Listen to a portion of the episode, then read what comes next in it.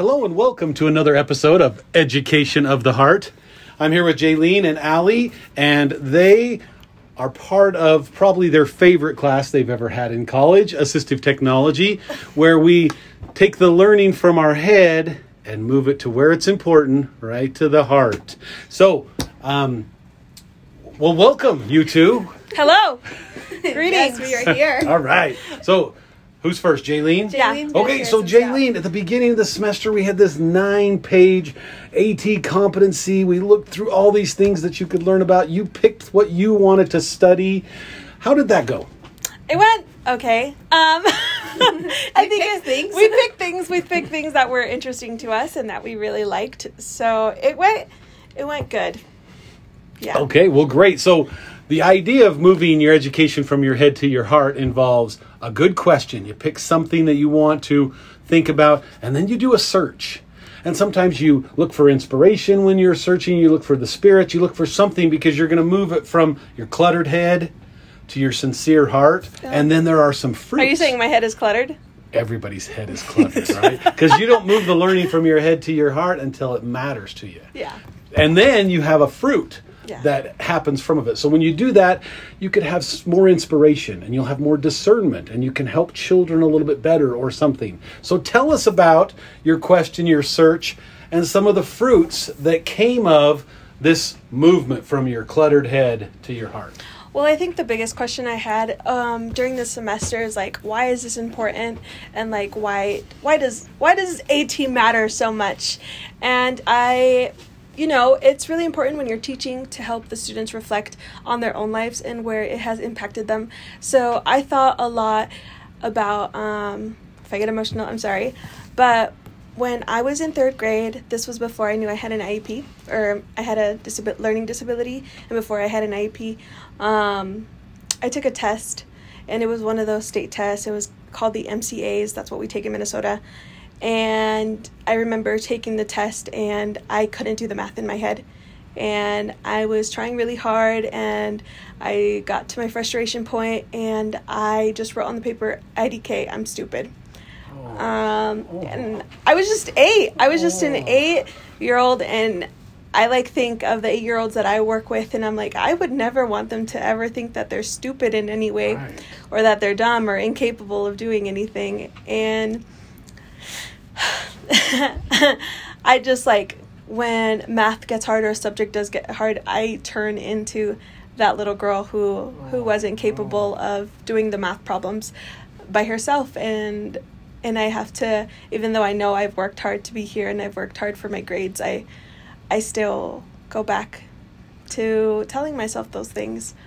Um, but after I got um, help and I was tested, um, I was tested for a learning disability. I just couldn't memorize things as good as the other students, and comprehension was hard because I needed to learn it about 50 times, and it just made me work harder eh, than everybody else. And um, finally, they decided to let me have a calculator in my during my tests, and it made all the difference. And I was able to um, pass the exams, or at least get to like average or where they wanted me to to be in the percentile.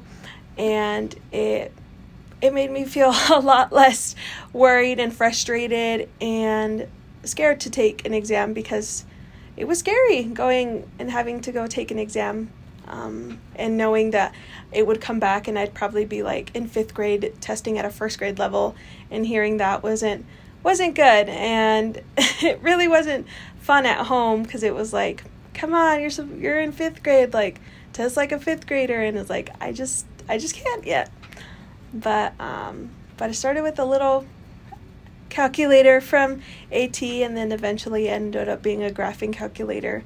So, which helped me with my harder courses and harder tests and ACTs and, and stuff like that. Oh wow, that that is a heartfelt story. And so your question or your thing that you were wanted to search was, I am never going to let another child feel like I felt. Yeah. That and, and so you searched for things that you could consider for each child. Yeah. And, that, and that's what that's what the objectives of this course is, is how do you consider AT if you don't know about it? Okay, yeah, there's a calculator, but what else is there knowing your strengths and this environment and the task you have to do? Let's get some things to implement to help them be successful. So, what what are some of the fruits that have come to you from this search and this AT and trying to make sure that there's never a child that will feel like you felt? Yeah, um, actually, when I'm doing math with my students now, like in my literacy practicum or like toddler, um, not really a lot in toddler, but more in like my literacy practicum because we do do math in there. Um, I it's not like a high um, AT, not like a high level AT, but sometimes I use like use a line graph because it's easier uh, with a pen and and paper. It's easier for them to visualize it. Or I grab different objects that they can use. Um, and even though it's not like big AT that does the math for you or a computer, um, at least they become more independent with the AT Right.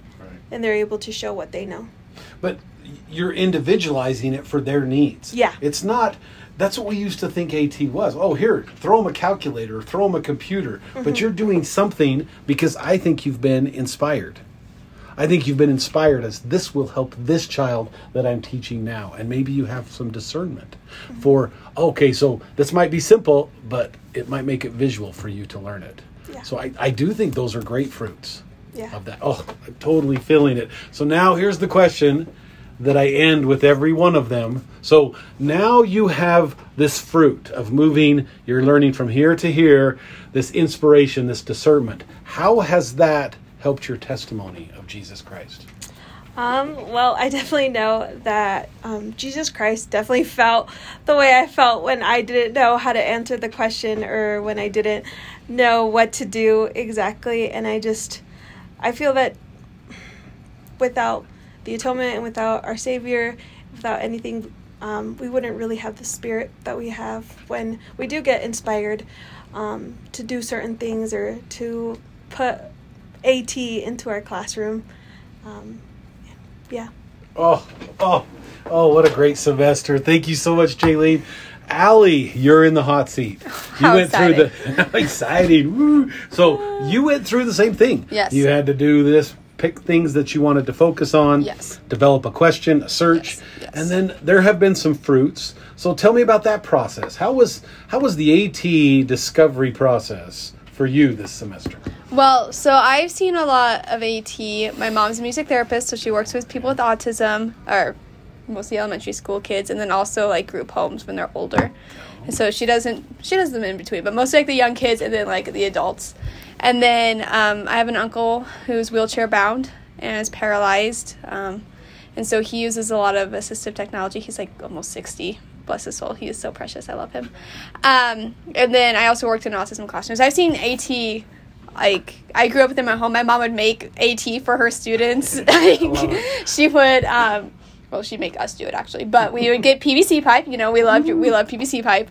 And she would make shapes out of it, so like a square or a triangle, and she fill it with like beads or whatever. So when you shake it, it made sound. But the regular egg shakers were too hard to hold, or whatever. So she'd customize these instruments for these children, right? And I didn't exactly view that as um, assistive technology, because in my mind, when I think of the word technology, I think of something with a computer chip, or some voice activated something, or a car, or whatever, something Gotta that's be an app. it has it has to be an app. It has to be Spotify. Anyway, so I think of like those things. I don't think of like a ruler, or I didn't really think of a calculator.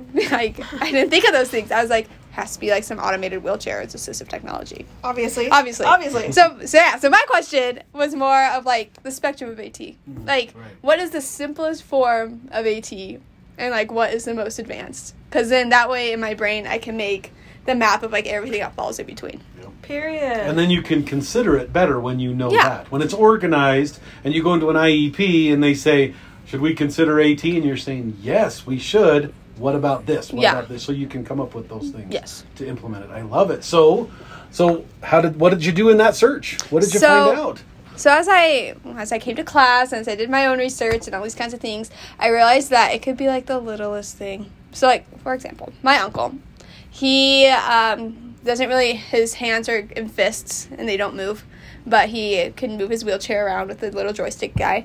But he also, if you like called him on the phone, you'd never know he's disabled. He has like a, a master's in computer science and stuff. Like he's he's amazing, and so he has literally just a stick. It's like maybe like an inch in diameter, and it's just probably like a foot long or so and he just puts in his mouth and he's able to like type and do those things because that's what he wants to do rather than like talking and stuff and so he uses that all the time would i have considered that at no it's a stick.